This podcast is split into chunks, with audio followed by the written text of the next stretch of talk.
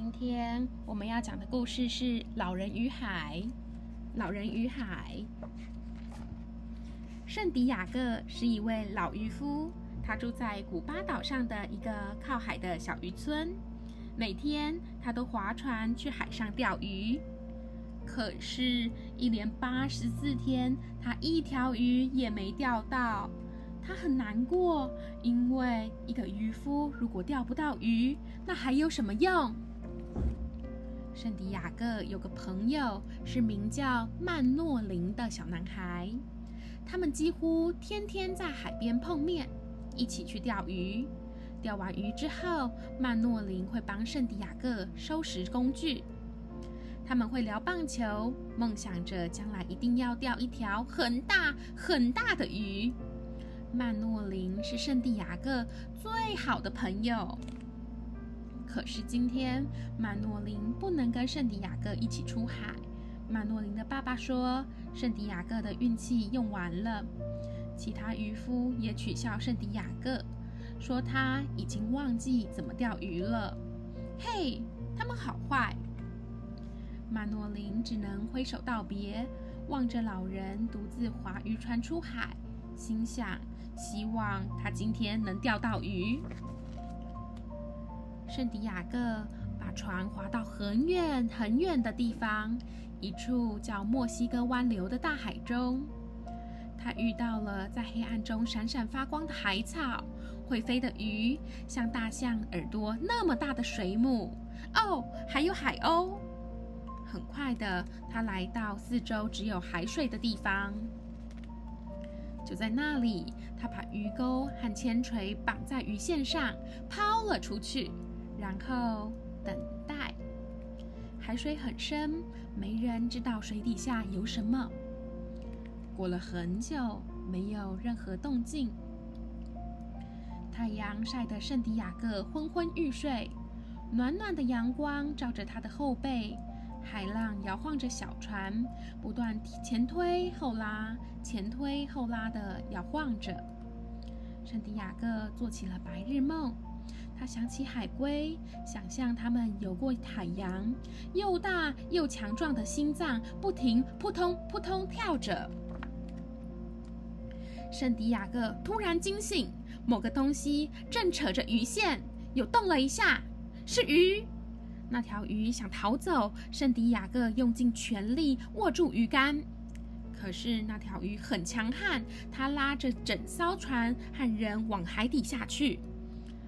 圣地亚哥心想，这一定是条非常大的鱼。大鱼把圣地亚哥往海里拉，他自言自语：“哦，如果曼诺林也在，就能帮我了。”但他下定决心，绝不放手。这是这么久以来第一条上钩的鱼，我绝不放弃。于是他将鱼竿抓得更牢，但那条鱼也拖着他和小船朝更深、更深的海底去。几个小时后，夕阳就要落下了，大鱼仍然拼命拖住圣地亚哥。他想象着，到底是怎么样的鱼，力气这么大？会是海豚吗？还是虎鲸、超大章鱼？难道是鲸鱼？啊，不，原来是旗鱼。天黑了，四周变暗，圣地亚哥只能在星光和月光的照明下吃三明治当做早晚餐。可是他仍然没放手，他紧紧握住鱼竿，一边吃着三明治，一边想着棒球的事。到了早上，圣地亚哥已经累坏了，他整个晚上没睡。忽然有只小鸟停在鱼线上，圣地亚哥很开心来了个同伴。他对小鸟说：“看到你真好，小伙伴。如果你累了，可以飞到我家，待在那儿。”小鸟似乎认为这是个好主意，因为它真的飞走了。突然，大旗鱼跳出水面，溅起好大的水花。哇，这是圣地亚哥一生中看过最大、最漂亮的鱼。夜晚再度来临，圣地亚哥坐在船里看星星，想象他们是住在远方的朋友。他也把那条旗鱼当成朋友，如今旗鱼也累了，只能拖着它缓慢地游着。一架飞机划过天空，圣地亚哥很好奇，他要飞往世界的哪个角落？圣地亚哥希望大旗鱼能睡一觉，这样他也能睡一会儿，去梦里看看小时候在非洲海岸见过的狮子。到了早上，圣地亚哥和大旗鱼都累惨了，他试着拉一下鱼线，突然旗鱼又跳出了水面。没错，真的是一条好棒的大鱼。圣地亚哥不断收回鱼线，直到大旗鱼贴近小船，人和鱼互相看着对方。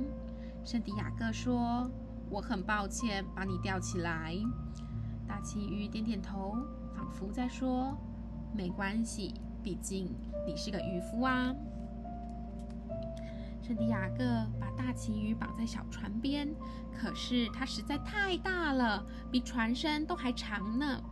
圣地亚哥喃喃地说着：“如果没让他们亲眼看到，没有人会相信有这么大的鱼。”他开始往海岸的方向划，不过距离实在太远了，从他现在所住的地方根本看不到岸。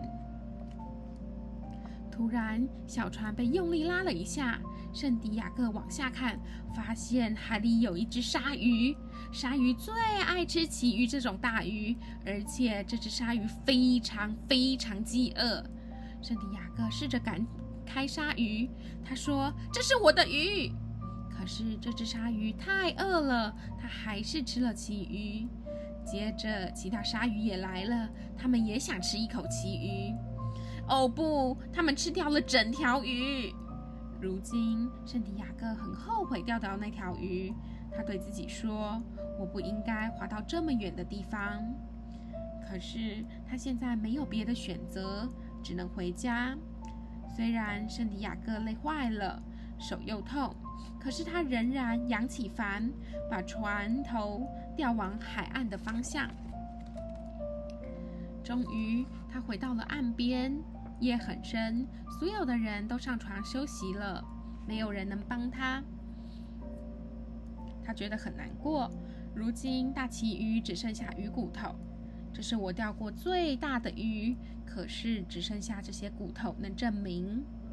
失去大鱼的圣迪亚哥既失望又疲累地走回小屋，爬上床，沉沉睡去。隔天早上，所有来到海边的渔夫都围在圣地亚哥的小船旁。小船边绑着大旗鱼的鱼骨。哇，好大好棒的鱼！他们纷纷说：“从来没有见过这么大的鱼。”圣地亚哥终究还是一位伟大的渔夫。曼诺林爬上山丘，来到圣地亚哥的小屋。他耐心地等圣地亚哥醒来，然后递给他一杯热腾腾的咖啡。你钓到好大的鱼啊！镇上所有的人都在赞美你。曼诺林对圣地亚哥说：“我要再跟你一起去钓鱼，你要教会我所有的事。”圣地亚哥答应了，因为他很想念有小男孩的陪伴。然后他又睡着了，这次还梦见了狮子。故事说完了，晚安。